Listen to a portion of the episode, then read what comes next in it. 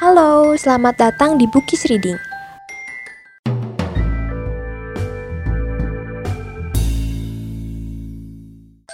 Little Fires Everywhere, karya Celeste Ing.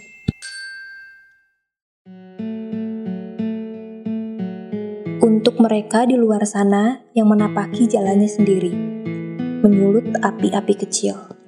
Semua orang di Shaker Heights membicarakannya musim panas itu. Bagaimana Isabel, anak bungsu keluarga Richardson, akhirnya menjadi gila dan membakar habis rumah mereka.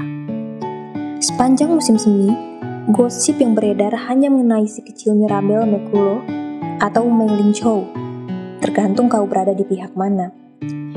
Dan kini, akhirnya ada sesuatu yang baru dan sensasional untuk dibahas.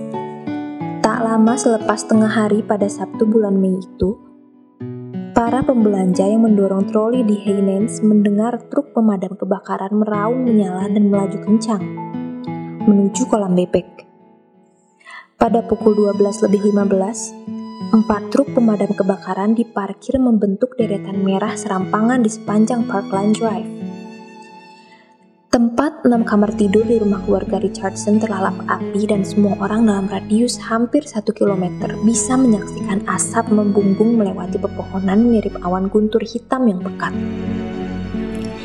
Setelahnya, orang-orang mengatakan gelagatnya telah terlihat sejak lama, bahwa Izzy agak sinting, bahwa memang sejak dulu ada yang tidak beres pada keluarga Richardson, bahwa begitu mendengar sirene pagi itu, mereka sudah tahu ada sesuatu yang buruk telah terjadi.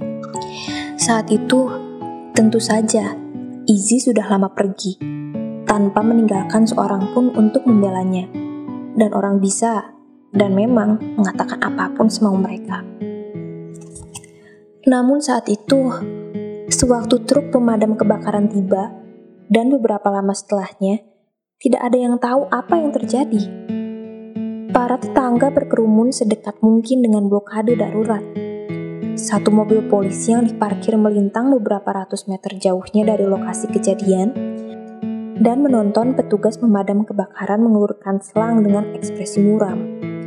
Seseorang yang menyadari upayanya akan sia-sia. Di seberang jalan, angsa-angsa di kolam membenamkan kepala di air mencari rumput liar.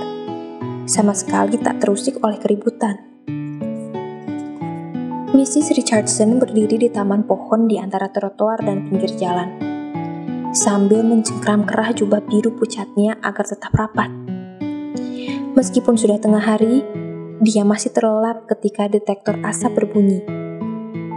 Dia tidur terlambat, dengan sengaja tidur sampai siang, mengatakan kepada diri sendiri dia layak mendapatkannya setelah hari yang cukup berat. Malam sebelumnya, dia melihat dari jendela atas saat sebuah mobil akhirnya berhenti di depan rumah. Jalan masuk rumah itu panjang dan melingkar. Lengkungannya dalam dan berbentuk tapal kuda berkelok-kelok dari trotoar sampai ke pintu depan dan ke belakang. Jadi, jalan raya beranjak sekitar 30 meter dari rumah. Terlalu jauh untuknya bisa melihat dengan jelas. Lagi pula, bahkan pada bulan Mei, pukul 8 malam, hari sudah hampir gelap. Namun, Mrs. Richardson mengenali Volkswagen kecil berwarna coklat pucat milik penyewanya. Mia. Lampu depan mobil itu menyala. Pintu sisi penumpang terbuka dan sesosok tubuh ramping muncul, membiarkan pintu tetap terbuka.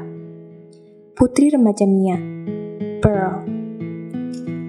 Lampu kabin menerangi bagian dalam mobil bagaikan kotak bayangan tapi mobil itu dipenuhi tas hingga hampir menyentuh langit-langit, sehingga Mrs. Richardson hanya bisa melihat siluet samar kepala Mia. Rambutnya digelung berantakan di ubun-ubun. Pearl membungkuk di atas kotak surat. Mrs. Richardson membayangkan keriput pelan selagi pintu kotak surat itu dibuka dan ditutup. Kemudian Pearl melompat masuk ke mobil lagi dan menutup pintu. Lampu rem menyala merah berkedip padam. Lalu mobil itu terbatuk-batuk pergi memasuki malam yang kian larut. Dipenuhi kelegaan, Mrs. Richardson turun mendatangi kotak surat itu dan menemukan satu set kunci dalam gantungan ring polos. Tanpa pesan apa pun, Sebelumnya, dia memang berniat pergi dan mengecek rumah sewaan miliknya di Winslow Road besok pagi. Walaupun dia tahu mereka pasti sudah pergi. Inilah sebabnya Mrs. Richardson mengizinkan diri sendiri untuk tidur sampai siang. Sekarang sudah pukul 12.30 dan dia berdiri di rumput menyaksikan rumah mereka terbakar habis sambil mengenakan jubah beserta sepatu tenis putranya, Trip. Sewaktu terbangun oleh raungan melengking detektor asap, Mrs. Richardson berlari dari kamar ke kamar mencari Trip, Lexi, dan Moody. Dia tersentak ketika menyadari dia tak mencari Izzy seolah tahu bahwa Izilah yang patut disalahkan.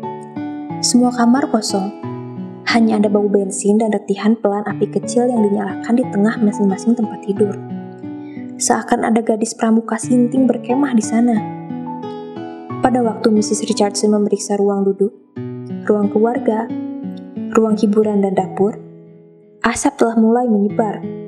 Akhirnya dia berlari keluar dan mendengar sirene mendekat yang diinformasikan oleh sistem pengamanan rumah mereka. Di jalan masuk, dia tidak melihat jeep milik Trip. Begitu pula Explorer Rexy, sepeda Moody, dan tentu saja sedan suaminya. Mr. Richardson biasanya pergi ke kantor setiap Sabtu pagi untuk mengejar ketertinggalan pekerjaannya. Seseorang pasti akan menelepon suaminya di kantor. Kemudian Mrs. Richardson teringat bahwa Lexi Untunglah menginap di rumah Serena Wong semalam. Dia bertanya-tanya ke mana Izzy pergi. Dia bertanya-tanya ke mana kedua putranya pergi.